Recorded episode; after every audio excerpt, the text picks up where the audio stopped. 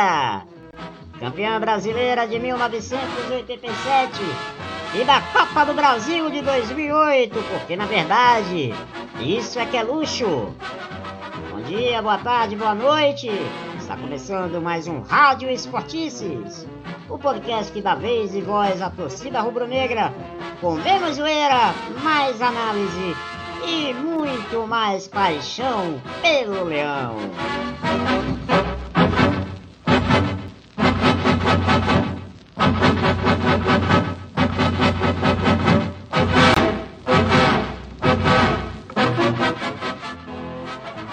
Gustavo Militão e aproveito para te convidar que siga as nossas redes sociais.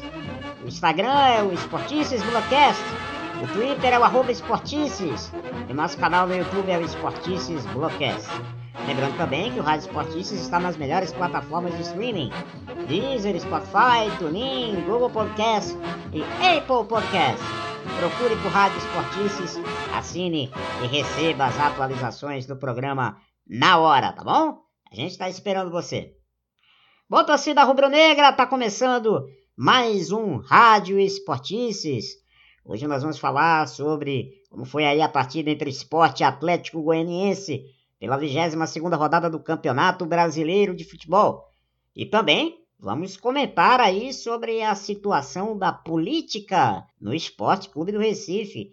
Semana agitada, é, desistência do atual presidente de concorrer à reeleição, novas chapas, enfim, vamos aí jogar um pouquinho de luz nesse processo sucessório do Leão. Vamos nessa! porque hoje tem novidade, tem, tem novidade na tabelinha rubro-negra do Rádio Esportis. Vamos embora. Tabelinha rubro-negra. Fala torcedor, fala torcedora.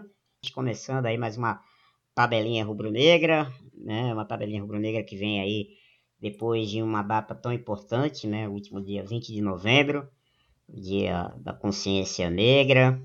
Uma data que infelizmente não tivemos nada o que comemorar, data marcada aí por, pelos acontecimentos da morte aí do João Alberto lá no Rio Grande do Sul, a bárbara, né, morte do, do João Alberto, e a gente torce que as próximas datas, né, a gente quer que haja, né, esse respeito, que a gente tenha uma sociedade menos, menos intolerante, menos preconceituosa, e ao contrário aí dos nossos comandantes, né?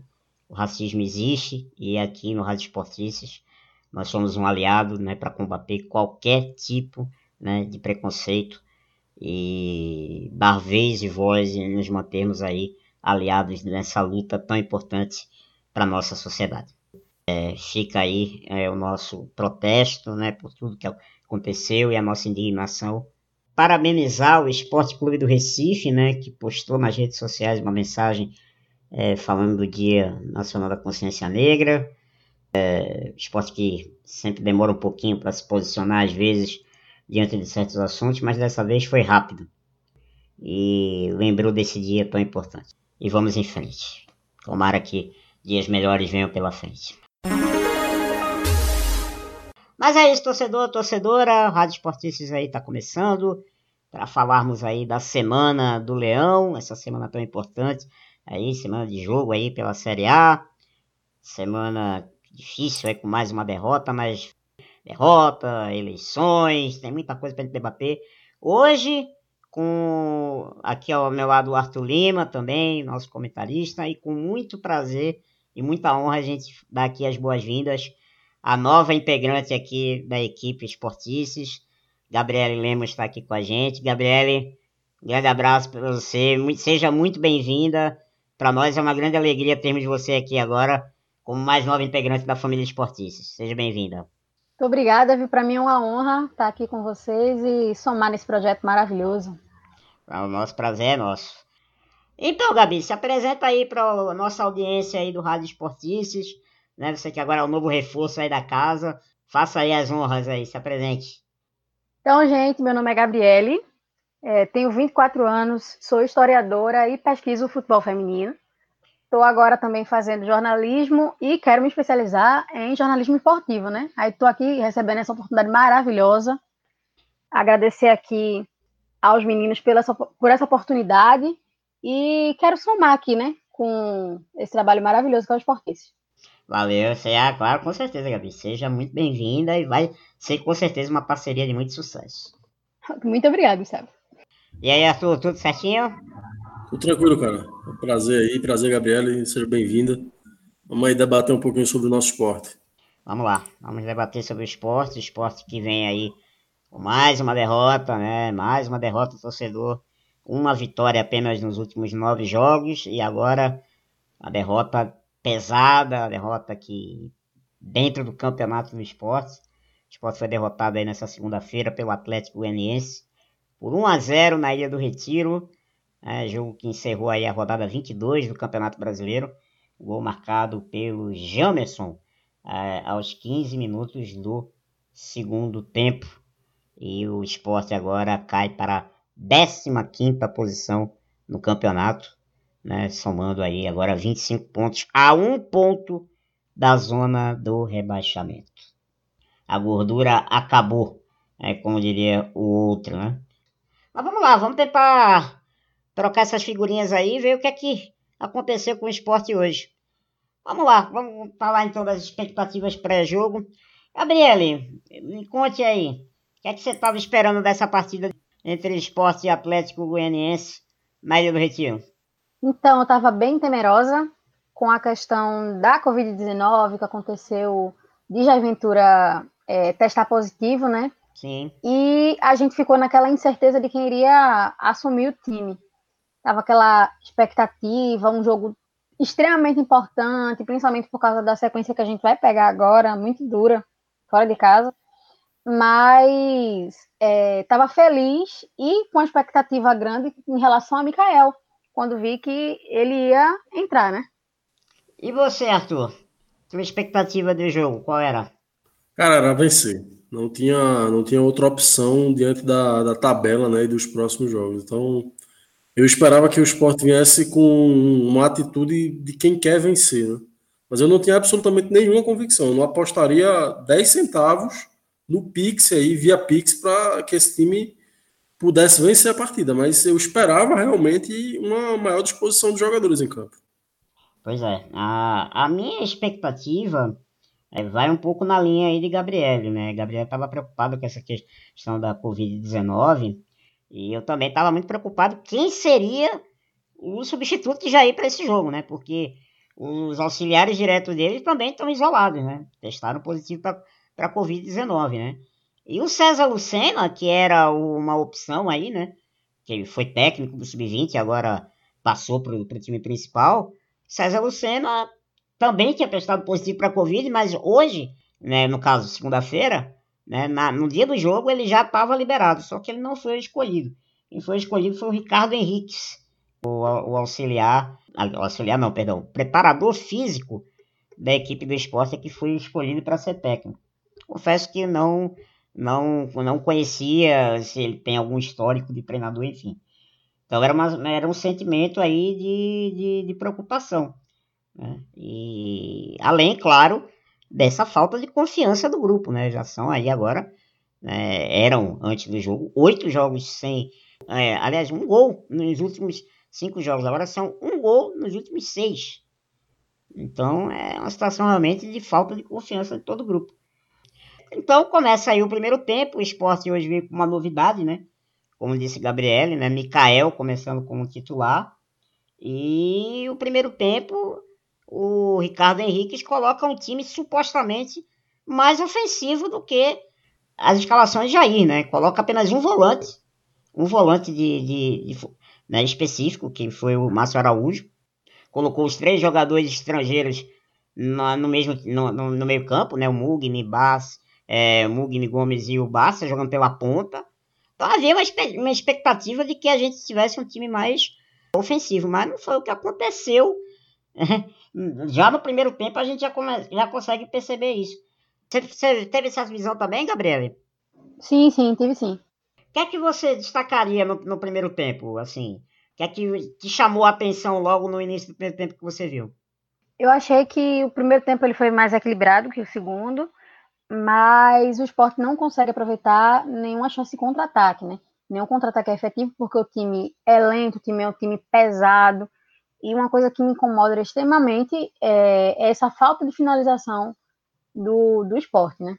Parece que as pessoas não tentam chegar ao gol, não tentam chutar a gol. É, é, é algo também que, que, que, me deixa também muito incomodado, é, assim, Arthur, é essa lentidão. Acho que eu já tinha até falado isso no, no jogo, no último programa contra o Vasco, a gente até tinha conversado sobre isso. Como o esporte é lento na, na saída de bola, né? É, eu coloco com outras palavras, né? Eu formulo isso como ausência de intensidade. Porque isso está presente na saída para o contra-ataque, mas está presente também no bote defensivo, está presente também no ataque à bola, quando a bola está tá à frente, sabe? Está ausente quando o jogador ofensivo está sem a bola.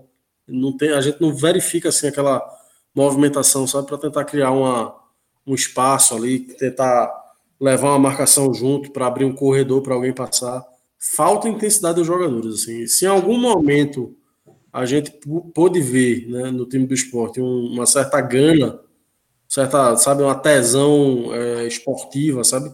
Aquele, aquele, aquela equipe que está entrando, que quer vencer, sabe? Uhum. Hoje, o esporte parece um time completamente é, incapaz de, de, de, minimamente criar essa esperança na torcida. A gente a, assistir o esporte hoje é um, é um, é um, um espetáculo irritante. É, ninguém senta para ver o esporte para ter prazer, assim, nossa, vou ver um, vou ver um futebol hoje de sentar aqui no meu sofá. É algo assim realmente triste de, de ver o, o time jogar. E o esporte hoje jogou novamente um, no primeiro tempo também um futebol de time rebaixado, né? futebol de, de série B, assim, completamente pouco inspirado e, e, e defensivamente também é, incapaz de, de segurar não, o adversário. Né? Uhum. Se, se, o time de Jair em algum momento é, mostrou uma solidez defensiva é, forte, né? Uma, uma, solidez defensiva assim, realmente que dava credibilidade ao time, isso foi pelos ares, né? É, eu confesso a você que eu também me assustei muito hoje é, com o espaço que o Atlético Goianiense teve pelo lado direito no primeiro tempo. É, lado esquerdo do esporte, né? Sander hoje foi um mapa da mina, né, pro, pro Atlético Goianiense no primeiro tempo, né?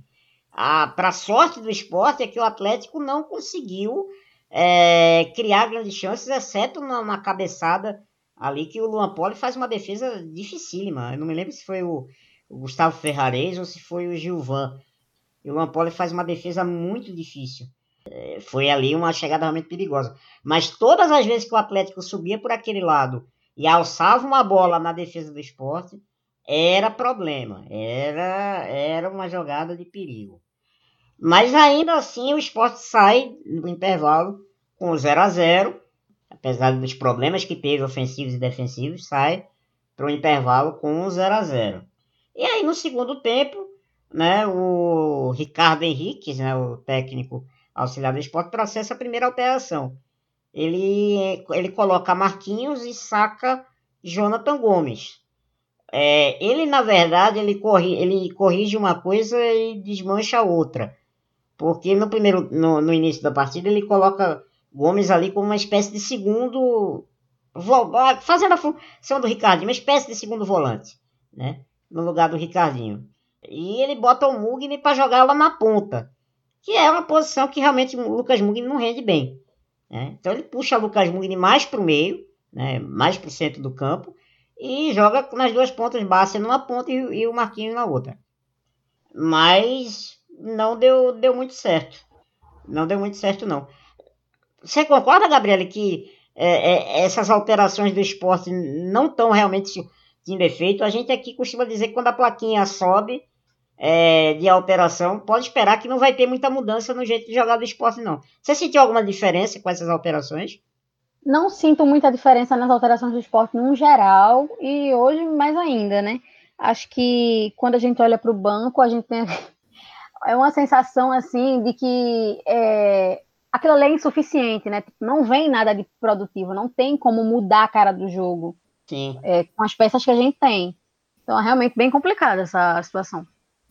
E mais uma vez, Jonathan Gomes no sacrifício, né? Ele é colocado. Ele é um jogador que ele é muito sacado. É impressionante como, como ele sempre, sempre se enxerga nele a, talvez um gargalo né, no, no time. Ele hoje jogou fazendo a de Ricardinho, como, como o Gustavo falou.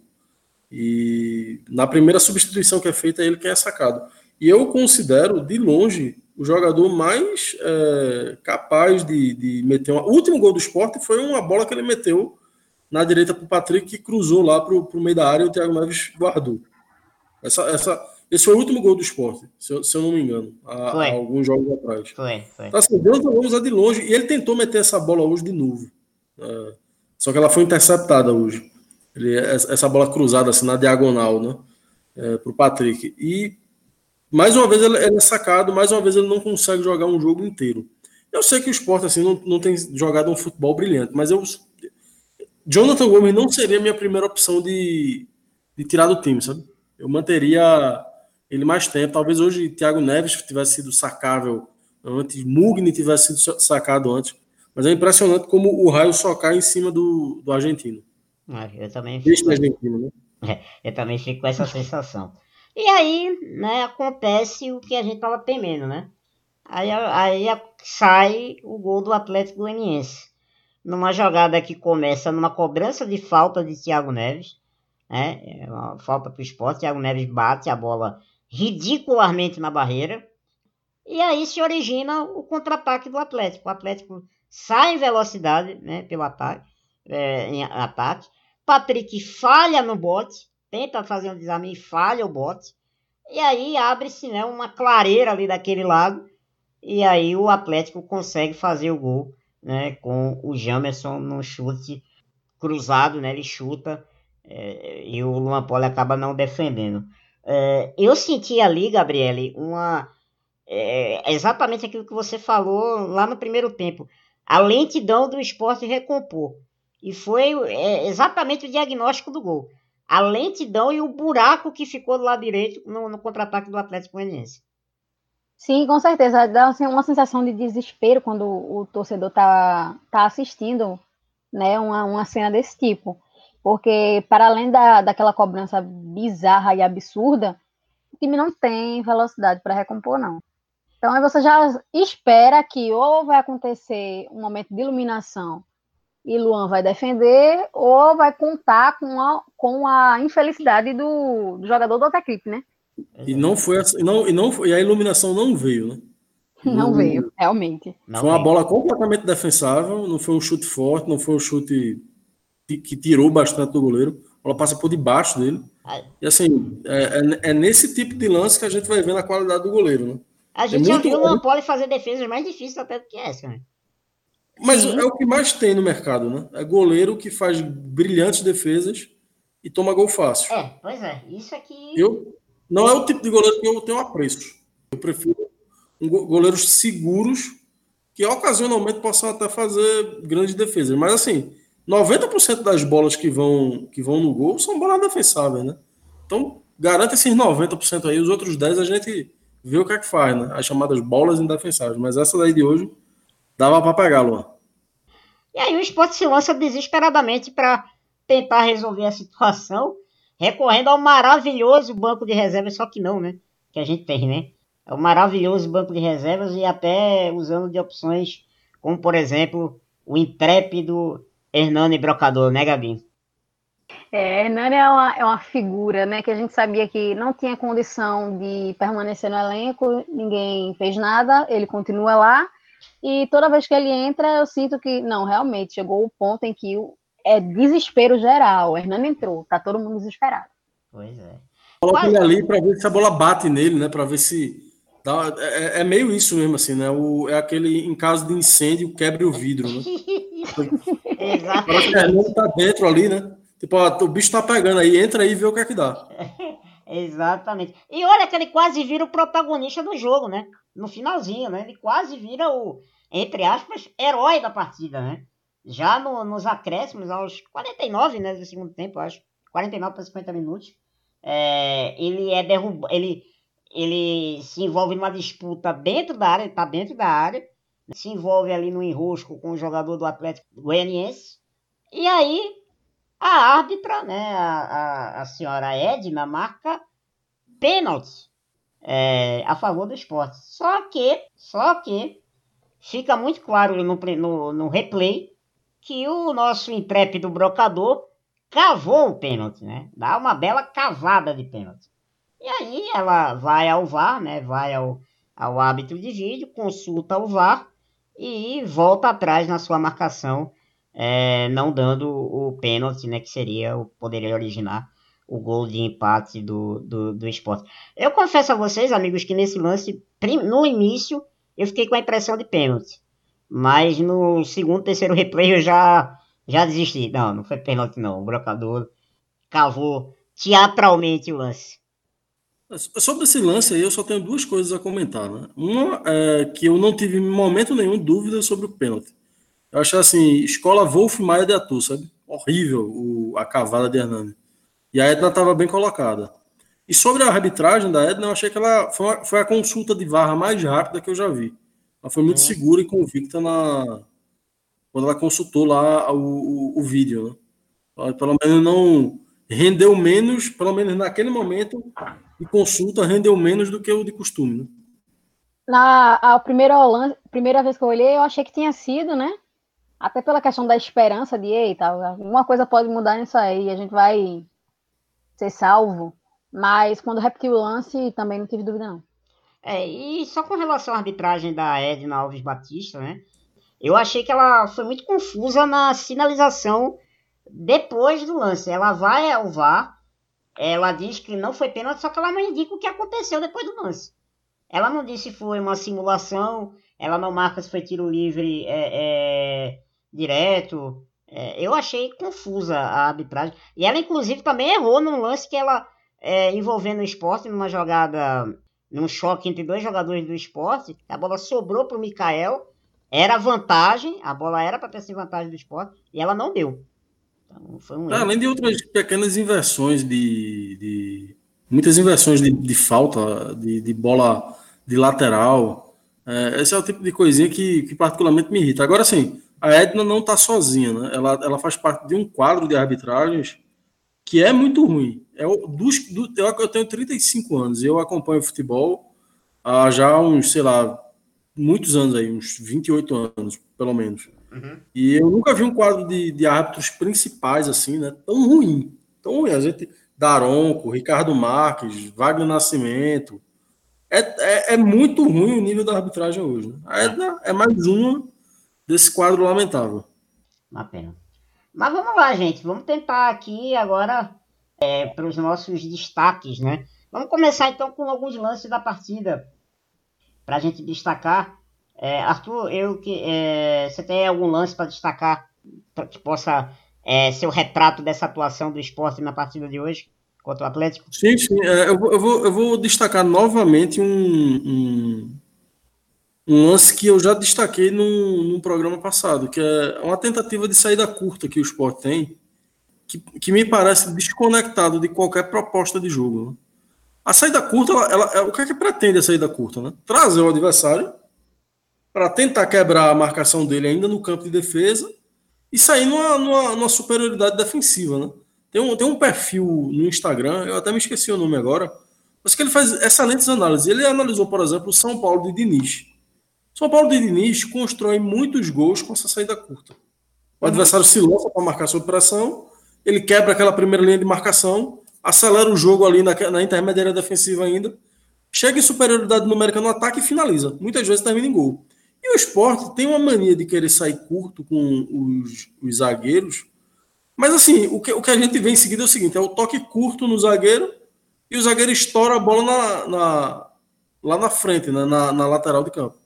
Eu, sinceramente, não, não entendo muito bem o que é que, o que, é que Jair pretende com essa construção de jogada. Assim. Eu, não é a primeira vez que eu vejo e continuo perplexo com o que é que se pretende com isso. Assim. Eu, eu fora de qualquer contexto aí maior que alguém possa vir me explicar, eu realmente não, não conheço aí é, alguma, alguma alternativa tática que isso signifique eu, eu continuo achando que era melhor avançar o time e tentar a casquinha lá na frente, né? Conjuntando o goleiro. Mas, segunda, segunda vez que eu destaco isso, pela ineficiência total que isso tem representado dentro do jogo. Né? É, já que você está falando aí da questão de treinamento, eu acho que o seu Jair está precisando também melhor, em treinar muito é a questão de cruzar bola alçada na área. Cruzamento. Os cruzamentos do esporte hoje foram muito inefetivos. Muito inefetivos. Hoje eu, eu contei, é, eu tentei aqui me lembrar de um cruzamento que tenha sido perigoso. Eu não, não consigo aqui vir na cabeça qual foi. É, seu Jair, você tá precisando treinar cruzamento aí com essa turma, viu? Treine bola alçada com essa turma aí, porque senão a gente vai passar muito perrengue nessa Série A ainda, viu? Mas vamos então já puxar aí os destaques negativos aí da partida, né? Os piores em campo. A lista é grande. Eu vou começar pelo negativo porque a lista é grande, viu? Gabriel, eu vou, vou pedir para você começar. Quem foi o pior jogador em campo hoje para você? Decisão difícil, né? Escolher o pior, porque muitas opções. Mas eu fico com o Sander. Ele não me passa segurança nenhuma. Sinceramente, não sei qual é a insistência. Porque não é apenas de, de Jair, né? É, outros técnicos passados também insistiam em Sander. Para mim, ele é tecnicamente muito fraco. Embora em um período passado ele tenha sido muito esforçado, a gente via que era um cara que buscava, que treinava e tentava superar essas limitações dele, mas hoje em dia não tem condições é, extremamente lento. É, qualquer pessoa que chegar ali na, na lateral esquerda do esporte consegue ganhar dele. Facílimo. Então, para mim, Sander. Sander também já foi várias vezes destacado aqui como pior em campo. Eu vou. Eu vou ficar. É, escolher Thiago Neves hoje. Um dos piores em campo. Se não o pior. Pior partida de Thiago Neves com a camisa do esporte hoje. Não é por causa da cobrança de falta na barreira, não, viu?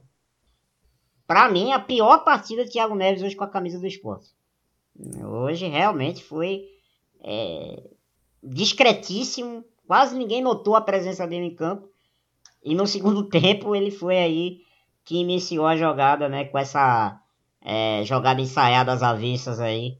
Que resultou no gol do Atlético Goianiense eu tenho dois destaques negativos aí. Eu vou, eu vou, eu vou entrar com dois. Vou, vou burlar a regra aí para mencionar dois. Ah, ah, no pior você pode. Hoje você pode. O primeiro, por cansaço. Eu cansei de Patrick. Eu já destaquei algumas vezes Patrick como o pior da partida, mas eu sempre começava assim, né? Eu gosto muito desse jogador, mas hoje não tem, hoje não tem essa introdução não. Hoje é Patrick. Ele tem sido muito mal na parte defensiva tem sido assim, uma avenida, facilmente envolvido. É, parece que tá, fisicamente não está não tá nos melhores momentos dele. E ofensivamente também tá, tem sido inócuo. Não tem. Como você mesmo destacou mais alguns instantes atrás, é, os cruzamentos dele não estão. A, a, gente não vê precisão, né? Não, não Enfim. É, e, e, foi, e foi ator de destaque no gol, né? Ele, além de ter errado o bote, ele ficou bem para trás na, na corrida lá com o ataque do, do Atlético Goianiense. Então, Patrick aí, para mim, é o pior. Agora, eu queria mencionar, e agora eu menciono com, com certo carinho, com certa ternura, é a partida de Mikael. Eu sou um grande defensor da base. Eu, eu ao longo dos, dos esportistas que a gente tem feito aqui, eu sempre procuro contextualizar antes de fazer uma, uma crítica a jogadores formados na base do esporte. Mas eu acho que Mikael hoje foi muito aquém. Acho que ele não, não jogar a partida de Série A, embora não tenha sido, digamos, das mais competitivas, né, dos lados dos adversários mais desafiadores, é, exige mais, exige mais. Colocar Mikael nesse, nessa condição aí é sacrificar o, o, rapaz, sabe?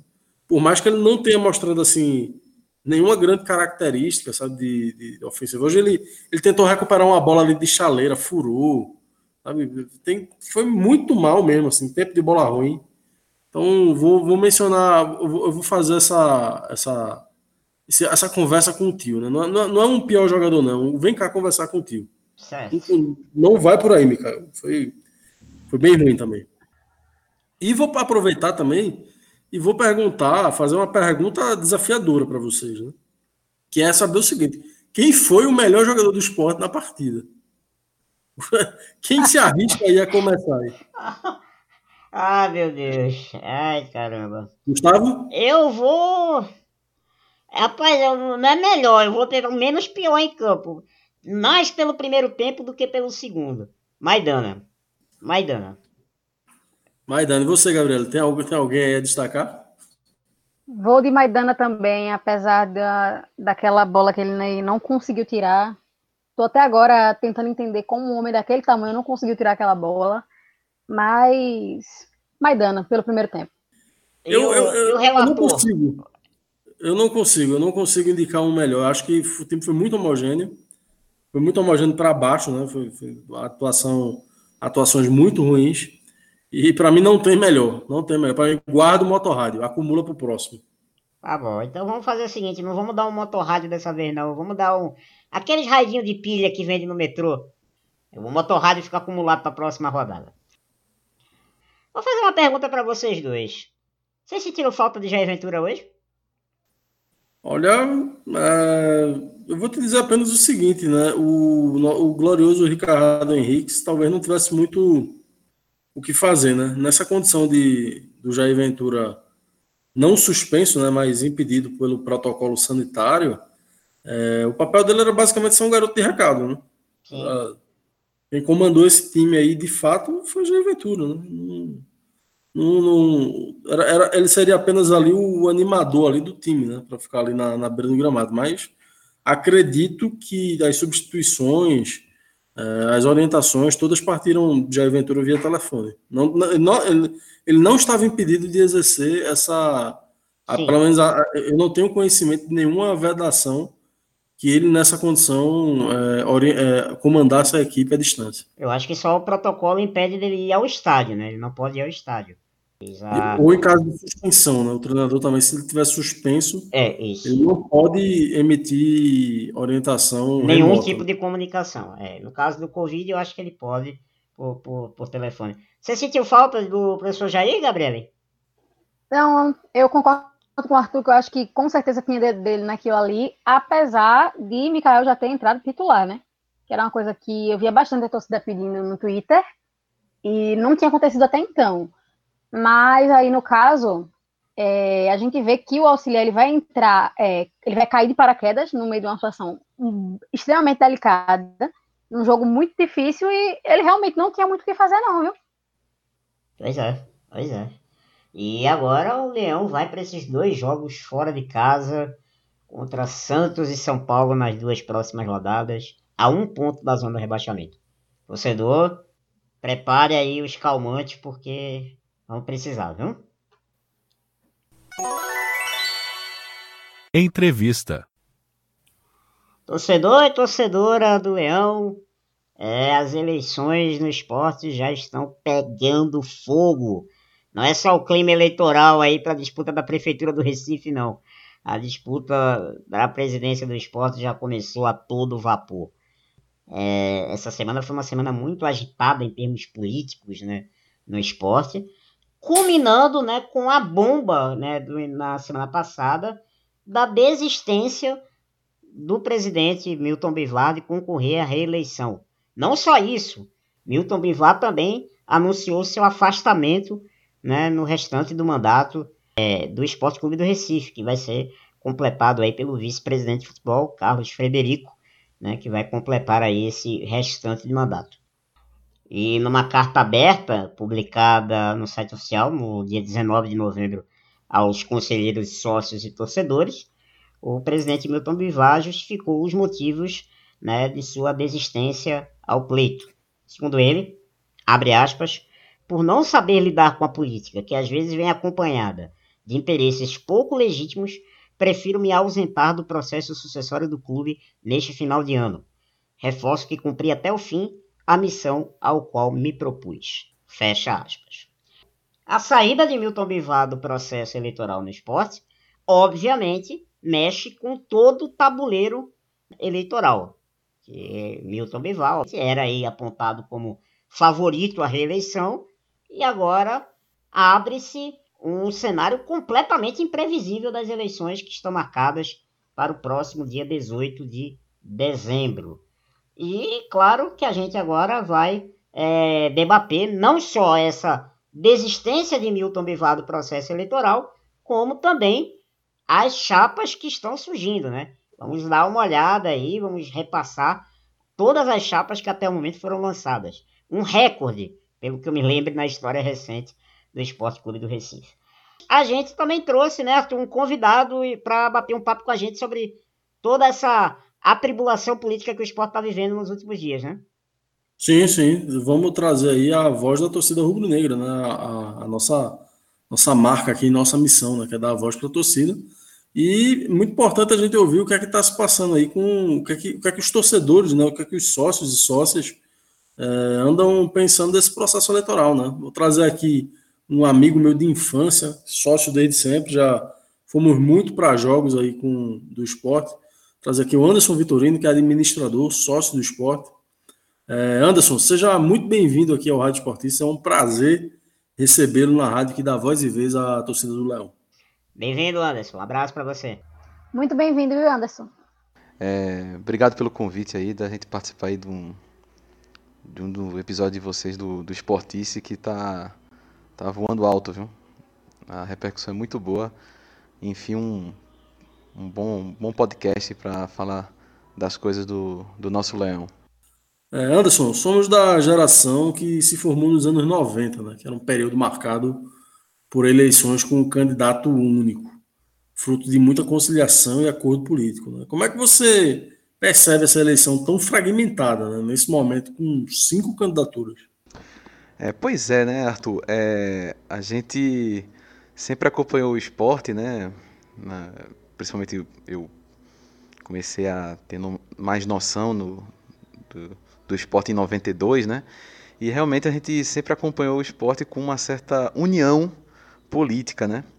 E justamente quando houve um bate-chapa, né, que foi no, no fim do ano 2000, aconteceu, acho que a gente acompanhou a primeira, foi o primeiro debacle, né, do clube, né, que foi naquela gestão de 2001, 2002, que o esporte perdeu a sequência de títulos estaduais e caiu para a segunda divisão, né, primeira vez que a gente acompanhou o esporte rebaixado, né, na Série A do rebaixado do brasileiro, né, jogando na segunda divisão, né, e não conquistando a, o acesso no ano seguinte, né. Então, para muita gente isso, é, isso aconteceu por conta da, da fissura, né, que aconteceu lá de Vandesso com Bivar, mas aí sempre teve essa ideia de não ter que manter a união, né? Mas eu acho que isso, esse fantasma passou na gestão de 2007 para 2008, né, que é, houve o bate-chapa, chapa de Milton Bivar, né, hoje presidente, venceu e o esporte é, retomou o, a sequência de títulos estaduais e conseguiu a, o título da Copa do Brasil, né? Então assim não tem exatamente uma fórmula, né? É, eu sempre sou a favor de, de bate-chapa, né? Agora, realmente, cinco chapas esse ano, né, como é, de forma preliminar, né, é, são que estão sendo apresentados, é um exagero. Eu acho que duas, no máximo três chapas. Eu acho que é, eu sou a favor de bate-chapa, deve haver bate-chapa, mas eu acho um, um exagero. Eu acho que aí é, deve ter um filtro, porque nós estamos falando de um clube de futebol e eu acho que as ideias, as propostas tendem a, a ser, na, na sua gestão, similares. Né? Então, não há uma necessidade de. Não existe tanta diversidade assim de cinco chapas.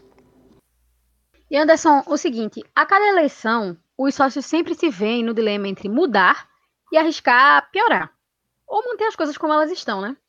Como você percebe esse sentimento de conflito no processo eleitoral para o biênio 2021-2022? Eu acho que isso sempre foi um, um aspecto né, que é, fez parte né, da, nossa, da nossa história política em eleições, essa ideia né, do, de trazer o novo, trazer pessoas fora da caixinha do, do clube ali. Não, temos que manter agora, temos que é, colocar pessoas que sabem, que já têm experiência no clube. Sempre foi criada essa situação, né? Não sei se é um pouquinho do nosso megalomanismo, que a gente é, acha que o esporte pode é, é, galgar é, lugares mais altos e com isso é, precisa de uma gestão é, mais ousada, for, menos conservadora, né?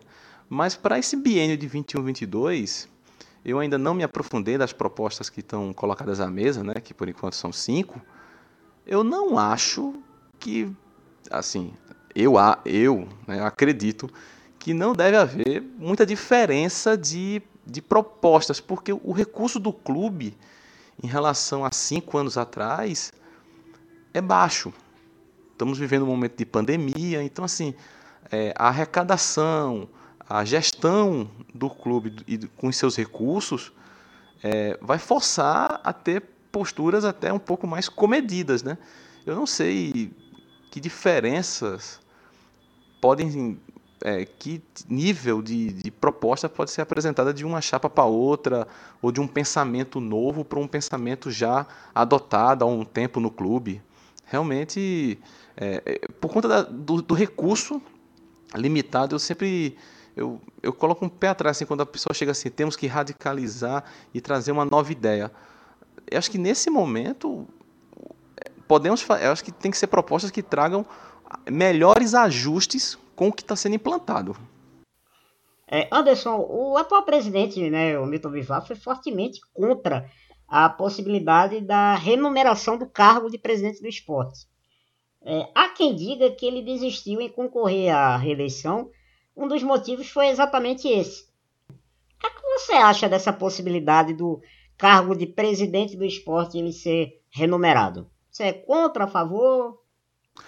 Olha, isso está sendo discutido no, no futebol brasileiro, né? Alguns clubes já estão adotando, né? São Paulo, Bahia.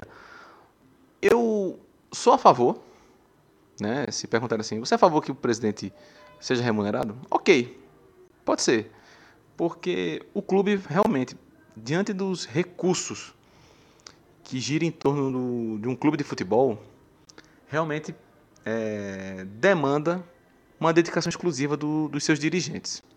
Isso aí eu, é ponto pacífico. Agora, é, eu, o que me incomoda um pouco é uma certa, uma certa crença de que um, um dirigente remunerado vai corrigir é, problemas de transparência e também é, problemas de tomada de decisão no clube. Entendeu? Eu sou a favor, mas muito mais por uma questão de já que precisamos de pessoas com dedicação exclusiva ao clube, e eles não podem estar tá tendo outros empregos, né? não pode ficar dividindo o, o seu cotidiano com outras coisas, então tudo bem que eles sejam remunerados. Mas é, a transparência, a, a, a tomada de decisão errada, eu acho que não passa por aí. É mais por uma questão de razoabilidade né, da figura do, do presidente. Eu tenho, essa, eu tenho essa visão. Anderson, meu velho, muito obrigado pela sua participação. A casa é sua, você volta sempre aí. Um abraço. Abraço, Anderson. Valeu pela presença. Muito obrigado, Anderson. Valeu mesmo pela presença. Poxa, cara, eu que agradeço a você, a Gustavo, pelo convite.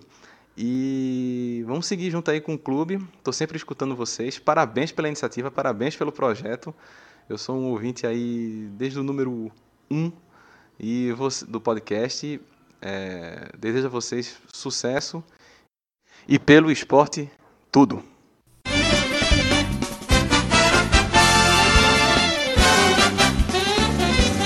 Esportices Blogcast. Menos zoeira, mais análises e muito mais paixão pelo Leão. Aí, portanto, as palavras da torcida rubro-negra aqui no Rádio Esportices né? É, meus amigos, agora vamos tentar, né? Jogar um pouco de luz nesse processo é, eleitoral aí do esporte, né? Muito agitado, né? Tivemos uma semana de vários lançamentos de chapa e agora a gente vai tentar é, elencar quem são os componentes, até aqui, né? É, porque algumas chapas não estão 100% formadas, algumas estão ainda é, começando a se formatar, mas a gente vai tentar passar o quadro aqui de todas as que já foram apresentadas até agora. Então vamos começar, Gabriele. Vamos, é, nós tivemos aí o lançamento de cinco chapas. Sim, vamos, vamos começar a listar essas chapas aí para a torcida do esporte. Então, gente, um dia depois né, dessa de Milton Bivalli ter anunciado essa saída dele da presidência do esporte, surgiu aí a questão da chapa de Delmiro Alveia. A chapa ainda não tem nome, mas já conta com o apoio de ex-presidentes do esporte. Entre eles, a gente pode citar Luciano Bivar, Gustavo Dubé e Homero Lacerda. É, é uma chapa que vem com uma proposta de austeridade, uma questão de é, reajustar contas do clube, transparência, aquele, aquele mesmo, como que eu posso dizer, aquele mesmo roteiro de sempre, né? Que é uma chapa que promete é, trazer transparência, que é o que a torcida pede com, com frequência, inclusive. E um ponto interessante de falar de Delmiro é que ele tem é, experiência com gestão de clube, porque ele foi presidente e atualmente ele é diretor do Cabanga Yacht Clube, né? Ele é diretor financeiro e administrativo, então ele já tem uma, uma experiência nesse, nessa questão de administração de clubes, né? Havia uma expectativa também muito grande, né, de uma outra chapa que foi confirmada nessa segunda-feira, né, no, no, dia do jogo do esporte contra o Atlético Goianiense, que era a chapa né, do Manuel Campos Filho, né, conhecido como Nelo, né, o Nelo Campos. Nelo Campos já foi diretor do esporte né, na temporada 2019, na gestão Milton Bivar, deixou essa direção no começo do ano, é, no começo do ano agora, logo no começo da pandemia, ele se afastou por momentos, por motivos, segundo ele, é, estritamente particular e profissional, né? Ele soltou uma nota dizendo isso. E foi Nelo Campos que participou da montagem daquele elenco que subiu para a Série A no ano passado, né? Um elenco que é, conquistou também o título pernambucano naquela ocasião. É, havia, uma, havia uma dúvida se Nelo Campos iria lançar essa chapa ou não, se ele seria cabeça de chapa ou não, e agora está confirmado. Ele será o cabeça de chapa. Vão estar na chapa nomes como Augusto Campos, Gabriel Moreira, Leonardo Lopes, que vai ser inclusive o vice dele, né? É, Júlio Neto, Gregório Moreira e Fred Borba também vão estar é, nessa chapa. É uma chapa que fala no projeto a curto, médio e longo prazo. É, ele deu uma entrevista, inclusive, para o portal NE 45 Minutos, né, dizendo que com a força que a torcida tem, que a força que o esporte tem, o peso da camisa, ele tem certeza que o trabalho que ele tem um projeto de curto, médio e longo prazo. Né? Um trabalho de dois anos para cinco anos e para dez anos. Então, essa vai ser, é, segundo ele, é um projeto que é discutido há cerca de oito meses né, para ser executado. Hoje. Mas ainda... Oi, Arthur, pode falar. Pois não, Gustavo, prossiga, prossiga. Então, e aí, no anúncio, né, logo, logo imediatamente, vamos dizer, o anúncio da chapa de Melo, uma outra chapa foi anunciada, que é a chapa que pode contar aí com Antônio Júnior como cabeça de chapa. É, Antônio Júnior, que é administrador e atual secretário de Trabalho, Qualificação e Empreendedorismo da Prefeitura do Recife. É uma chapa que tem apoio de conselheiros e também do ex-presidente Jarbas Guimarães, um dos presidentes mais famosos aí da história do esporte. Né? Essa chapa deve ser lançada até o fim dessa semana e vai ser uma chapa que, segundo ele, vai ser construída com apoio de conselheiros e, e outros torcedores rubro-negros para tentar criar uma, uma situação né, de, de chapa. Ele disse que não queria bater chapa com ninguém. Né? Ele não queria, mas é, queria trabalhar numa candidatura de consenso, mas a gente sabe que isso é praticamente impossível. Né? Então ele está conversando com algumas lideranças e tal, não é garantir 100% de certeza que essa chapa vai sair do papel, mas é uma, a chance é grande. A chance é grande. E já tem uma pessoa que já está definida na, nessa chapa, que é o atual vice-presidente do Conselho Deliberativo, Ricardo Saleitão, será o presidente do conselho, caso essa chapa vá para frente, Arthur. E não vai faltar chapa, né? Ninguém vai ficar sem sorrir nessa, nessas eleições do esporte. Mas outras duas chapas ainda estão que estão postas há muito tempo estão é, se movimentando aí para o pleito, né? Uma delas é a de Eduardo Carvalho, que é ele faz parte de um grupo chamado Uma Razão para Viver. Esse grupo, inclusive, tem, tem site oficial chamado uma razão para viver.com.br. Ele já concorreu na eleição para o biênio 2019-2020. Ele, ele perdeu para Luciano para Milton Bivar. Naquela ocasião, ele teve 329 votos, ou seja, 13,08% do, do pleito. E, enfim, tem se colocado aí, foi, foi protagonizou inclusive uma polêmica recente. É, alguns, alguns, alguns sócios do esporte, a quase totalidade dos sócios, recebeu uma pesquisa via e-mail, né, advinda da, da chapa dele, enfim, gerou alguma discussão sobre como ele teve acesso a esse banco de dados aí na, de sócios do esporte, né? E aí é, é, essa é uma das chapas que a gente pode considerar que são chapas assim que correm por fora, né? Uhum. É, não, não, contam com grandes lideranças antigas né, e tradicionais. É, outra é a de Luiz Carlos Belém também, né? Belém que, que é filho de ex-diretor do esporte, já esteve, é, já, já, acho que já foi conselheiro também. É, ele está se colocando com Sileno Guedes e com e anunciou essa semana Antônio José Azusa Monteiro, irmão de Múcio Monteiro, né, o conselheiro do, do Tribunal de Contas da União, será o, o, presidente da chapa do, do grupo que ele encabeça, né, que é o chamado Um Novo Esporte. Então, acho que com, com as chapas aí que a gente elencou aqui, não vai faltar, eu não sei se vai faltar é, proposta, né, mas nome tem de sobra. Bastante, velho, é, gente, é um recorde, né, de pré-candidatura, de pré-candidatura, né, de candidaturas, né? Já podemos falar que são candidaturas é, reais. Mas eu queria debater com vocês, amigos, é, agora esse quadro, né? É, eu queria jogar uma pergunta para vocês. Eu vou começar, Gabriela, eu vou começar com você. Se você acha que a saída de Milton do processo ela foi uma estratégia da situação, porque ainda há uma possibilidade, é, há conversas na situação ainda para que a situação lance um candidato. Né? A situação não está 100%, fora do páreo ainda. Né? Ou seja, um detalhe que passou aqui foi que são cinco chapas nenhuma da situação. Exatamente, são todas chapas de oposição. A situação, por enquanto, diz que não vai lançar chapa. Isso dito pelo Carlos Frederico, né, que agora é o presidente do esporte com afastamento de Milton. Mas não se surpreendam se a situação der aí um, uma, um looping de 360 graus e anunciar um candidato aí nas pro, nos próximos dias. Mas você, ô Gabriel, você acha o quê? Essa é uma estratégia ou é tá faltando aquele nome de consenso do lado da situação que tinha sim Milton e agora eles não tem mais? O que é que você acha? Rapaz, eu senti que a situação está realmente um pouco perdida com essa saída de Milton. É, não cravaria nada, porque, como você acabou de dizer, não me surpreendo de modo algum se eles aparecerem com um candidato, colocarem aí uma, uma chapa da situação, mas aparentemente, ou pelo menos o que eles estão querendo mostrar para a gente, é que dentro da situação não se, não se achou um nome né, que fosse consenso e que para levar à frente uma candidatura e tentar, né, uma, uma reeleição da, da situação, no caso. Eu acredito que eles estão meio perdidos nesse ponto. Eu é. vou nessa linha também. Eu acho que ele, eu acho que é uma, é uma bagunçazinha na, no grupo político mesmo. É, o, o, que eu, o que eu soube, né, segundo, segundo andei conversando com algumas pessoas, é que Milton é uma pessoa muito intransigente. É assim, ou é do meu jeito ou não é. Isso. E ele não estaria muito satisfeito com o fato de terem aprovado a remuneração, né? como a gente conversou com o Anderson logo no começo do bloco.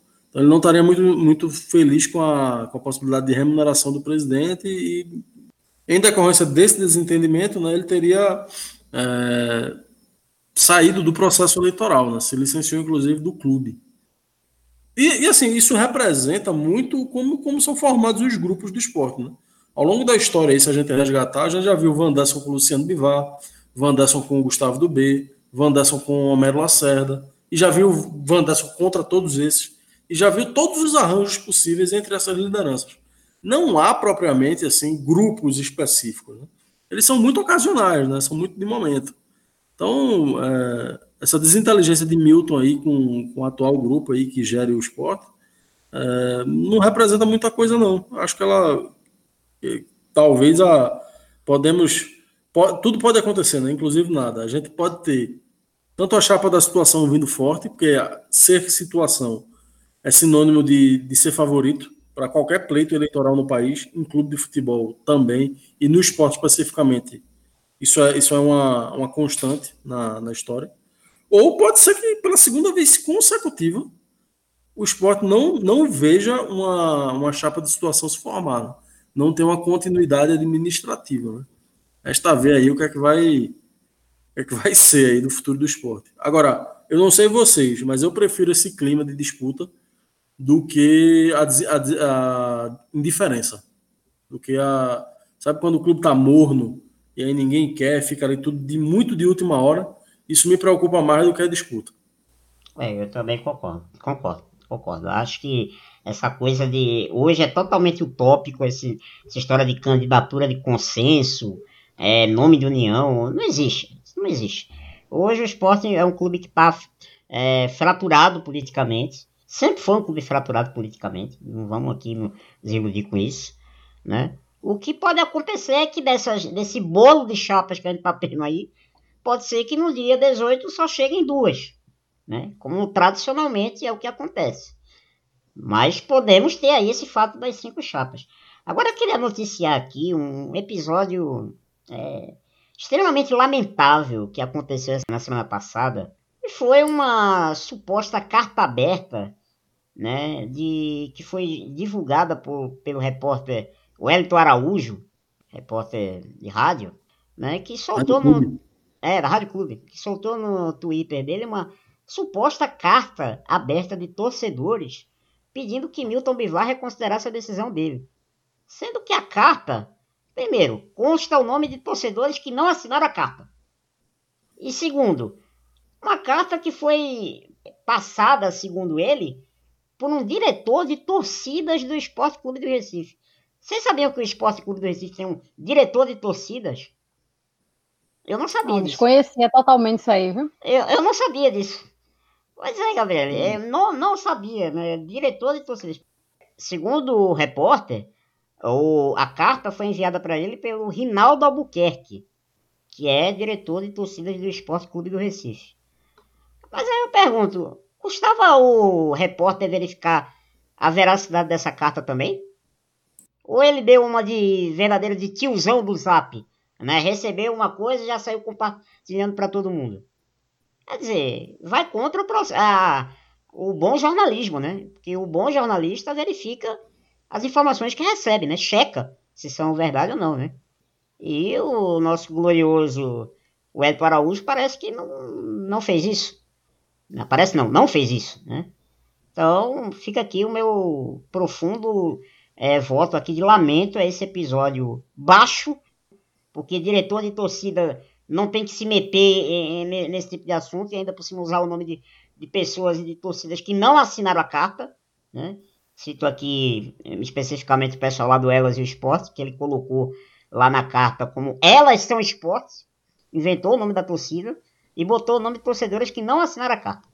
Quer dizer, até que ponto né, chegou o nível da política dentro do clube, né? Não sei se é gente que está com medo de perder a vaga que tem dentro do clube ou não, isso, isso aí eu acho que dialoga com a completa falta de noção, né? Porque hoje em dia tudo é muito desmentido facilmente, né? Como é que você insere o nome de, de, de alguém numa carta e a pessoa não assinou, né? Isso aí vai ser desmentido no primeiro momento, né? Achei que foi meio atrapalhada, assim, sabe? Alguém muito sem noção que ousou é, consignar é, estrategicamente o nome de pessoas de, de muita relevância nas redes sociais, né?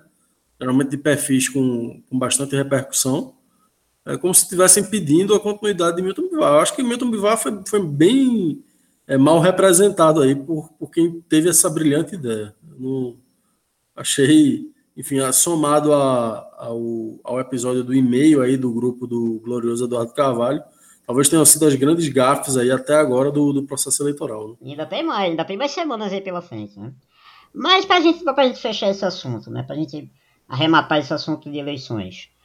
A desistência de Milton Bivar favorece muito mais, vocês acham que a chapa de Nelo Campos, que é tida aí agora como, entre aspas, a favorita a vencer o pleito, vocês acham que Nelo é o grande beneficiado com essa desistência de Milton? Acho que a princípio sim, viu? Mas como estão surgindo, as chapas estão se estruturando, talvez a gente tenha alguma, alguma reviravolta nesse cenário aí. Porque no caso da chapa de Delmiro mesmo, que eu falei anteriormente, é, ele não sabe quem que vai compor essa chapa, necessariamente. Só sabe que a chapa vai lançar uma candidatura. Então, se a gente está com, com chapas que ainda estão em aberto, talvez alguma coisa possa mudar nesse cenário aí. É, tá tudo muito precoce, né, Gabriele? É, muita, tem muita gente grande ainda que pode se movimentar e desequilibrar para um lado para o outro. O próprio Milton, né? Pode voltar atrás. Ele pode se apresentar como oposição à situação, nunca, nunca se sabe, né? Ele vai pular do, do atual grupo para outro. É, tem o próprio Luciano Bivar, que querendo ou não, é, decide a eleição do esporte. Onde ele, onde ele entra, ele desequilibra, ele tem muita influência, muito poder é, junto à, à, torcida do esporte, junto ao e, corpo. E veja o salseiro que o Luciano já causou, né? Com esse apoio a Delmiro Gouveia, né? Não, Delmiro já sai como uma chapa forte. Agora, sobre Nelo, é, eu tenho notado que ele é muito popular nas redes sociais. Sabe? Todas as enquetes que a gente vê aí, dos maiores perfis aí, é, perfis de jornalista que fazem enquete, perfis de, de, que seguem o clube, que cobrem o clube, a gente sempre vê Nelo muito bem votado. Assim. Agora, óbvio, a votação em rede social não é votação de clube, né? Claro. No clube vota o corpo de sócios. Né? Um, que é uma lista, inclusive, que eu não sei se foi publicada até agora e que é parte do processo eleitoral. Mas isso dá um pouco da dimensão, e aí o corpo de sócios vai refletir isso em alguma medida, do quanto o Nelo ganhou na torcida do esporte. Ele foi diretor do, do clube num momento em que o esporte estava quebrado financeiramente, estava na Série B, conseguiu montar um time competitivo e subiu de uma forma até tranquila. Isso. Então acho que isso pode gerar uns dividendos eleitorais, né? Agora, eu queria só ainda fazer um acréscimo aqui, que eu acho que esse tanto de chapa que está surgindo aí tem tá de olho em vaga de conselho, sabe? A gente sabe que junto com essa eleição agora vai acontecer o referendo do novo estatuto e o novo estatuto que só vai entrar em vigor a partir de 13 de maio de 2011, 2021, Isso. como como o Esportistas apurou aí através do nosso Gustavo. Então, a partir daquele momento ali, a próxima eleição vai distribuir um percentual de vagas para o, as chapas perdedoras do processo eleitoral. Então, talvez muitas dessas pessoas aí estejam se posicionando para, numa próxima chapa, contar com um recall de votação. Né? Não ser um. Na, por exemplo, Eduardo Carvalho está indo para a segunda é, disputa eleitoral dele. Ele já não é um nome desconhecido, né? todo mundo já ouviu falar aqui ali, já ouviu ele falar a roda da história gira, ninguém sabe como é que vai estar tá o contexto do esporte mais para frente. Então ele vai galgando um espaço como um ator político. Né? A mesma coisa com, com, com Belém, a mesma coisa enfim, com Nelo Campos, com todas as outras chapas. Então, quando for disputar o, a eleição para o triênio da, da, da presidência do esporte, é, no final de 2022, esse triênio vai ser 23, 24 e 25, a, das 180 vagas do conselho, um percentual vai ser distribuído proporcionalmente de acordo com a votação entre as chapas derrotadas. Então, muita gente pode estar de olho nisso, sabe? Eu, essa é a percepção que eu tenho nesse momento. É, e só para a gente arrematar esse assunto, surgiu agora uma informação de que as eleições podem ser adiadas para março de 2021. Não é uma informação oficial ainda, é um rumor, né? Que foi postado aí pelo Alessandro Matias, né? Do eu pratico esporte. E ele trouxe essa notícia aí de que as eleições podem ser adiadas para março de 21. Isso não, o estatuto a priori não permite, né, Arthur?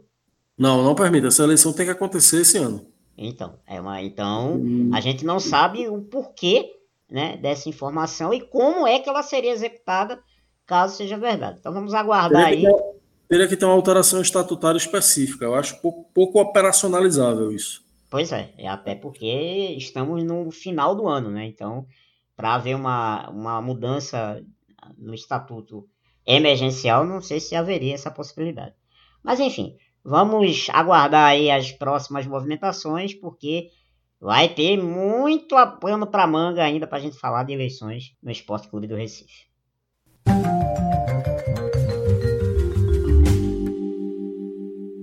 Curtinhas. E na onda das plataformas de streaming, o Leão lançou o seu próprio serviço no último dia 20. É o Leão Play, projeto em parceria com a GoUp Football. A ferramenta oferece conteúdos diários e exclusivos sobre a rotina do clube. A partir de R$ 9,99 para sócios, todas as categorias, e R$ 12,99 para não sócios. No serviço, o torcedor vai poder acompanhar transmissões ao vivo, treinos, entrevistas, bastidores, dentre outros conteúdos totalmente exclusivos. Para mais informações, é só você visitar o site www.leãoplay.com. Natação, esporte conquista 69 medalhas no campeonato absoluto promovido pela Federação Aquática de Pernambuco. Foram 39 medalhas de ouro, 15 de prata e 15 de bronze, nas mais diversas categorias: infantil 1 e 2, juvenil 1 e 2, júnior 1 e sênior. Futebol feminino. Contando com a maior cobertura do esporte nas redes sociais, sobretudo no Twitter, a equipe feminina do Leão recebeu o líder Ceará na Arena de Pernambuco pelo primeiro jogo das oitavas de final da A2 do Brasileirão Feminino, isso no domingo, dia 23. Infelizmente, as rubro-negras foram goleadas por 5 a 0 e terão um trabalho difícil pela frente no jogo de volta. Será no sábado, dia 28, lá no Ceará, onde o Rosão pode perder por até 4 gols de diferença e ainda assim ficar com a vaga das quartas. Pena, que pena, meninas. Mas vamos lá. É, pois é, torcedor. Então estamos aí chegando com ao fim da nossa tabelinha rubro-negra, que hoje foi uma triangulação né, entre eu, Arthur e Gabriele. Mas antes, temos abraços para mandar aí para a torcida rubro-negra, né? Os nossos abraços aí do esportista. Como Gabriele hoje aqui está fazendo a estreia dela, Gabi, começa aí mandando seus abraços aí. Pode começar. Então eu quero mandar um abraço para minha galera lá do Clube do RT e para minha amiga Isabelle. Ela torce pro esporte também ou não? Não, mas ela acompanha tudo que eu faço, é uma pessoa que tá sempre comigo. Valeu, tá certo. E aí, Arthur, abraço pra quem hoje? Pô, vou mandar meu abraço lá para o pro meu amigo Vado, lá da Vila Tamandaré, lugar legal para tomar cerveja, na barraca do Vado. Quem, quem, quem gosta de bom futebol gosta de, de uma boa barraca, uma boa resenha. Barraca do Vado é o lugar. Um abraço aí, Vado. Valeu, valeu. Eu também quero mandar um abraço, mandar um abraço aí pro companheiro Nivaldo do Esporte Números, que gentilmente me convidou aí para uma live aí, né, antes do jogo com o Atlético Goianiense é, nessa segunda-feira. Nivaldo, um abraço aí para você e pros seguidores aí do seu canal. Né, muito obrigado pelo convite, sempre esse prestígio aí pro Esportistas Blockcast. Valeu? Grande nível, um abraço aí nível. É de Nivaldo. É isso, gente. Muito. É, estamos então terminando aqui a nossa tabela rubro-negra dessa edição do Rádio Esportistas 26. Gabriele, um enorme prazer contar com você aqui. Seja bem-vinda e esperamos que você venha muitas vezes aqui bater essa bola com a gente aqui, né, na tabelinha rubro-negra. Eu que agradeço a oportunidade, viu? Maravilhoso aí para mim estar aqui contribuindo com vocês. Valeu, valeu. Arthur, um abraço, meu querido. Até a próxima. Ó, abraço aí, abraço, Gabi também. Chegou aí entrosadíssima, deu muita qualidade aí. Ao contrário do esporte, a gente reforça bem aqui o esportista. Pois é, aqui pelo menos faz contratação boa aqui, viu, diretoria? Vamos aprender a contratar com a gente. Valeu, galera. Vamos ficando aqui por aqui. Até a próxima. Se cuidem. Próximo Rádio Esportistas, a gente tá de volta. Valeu? abraço.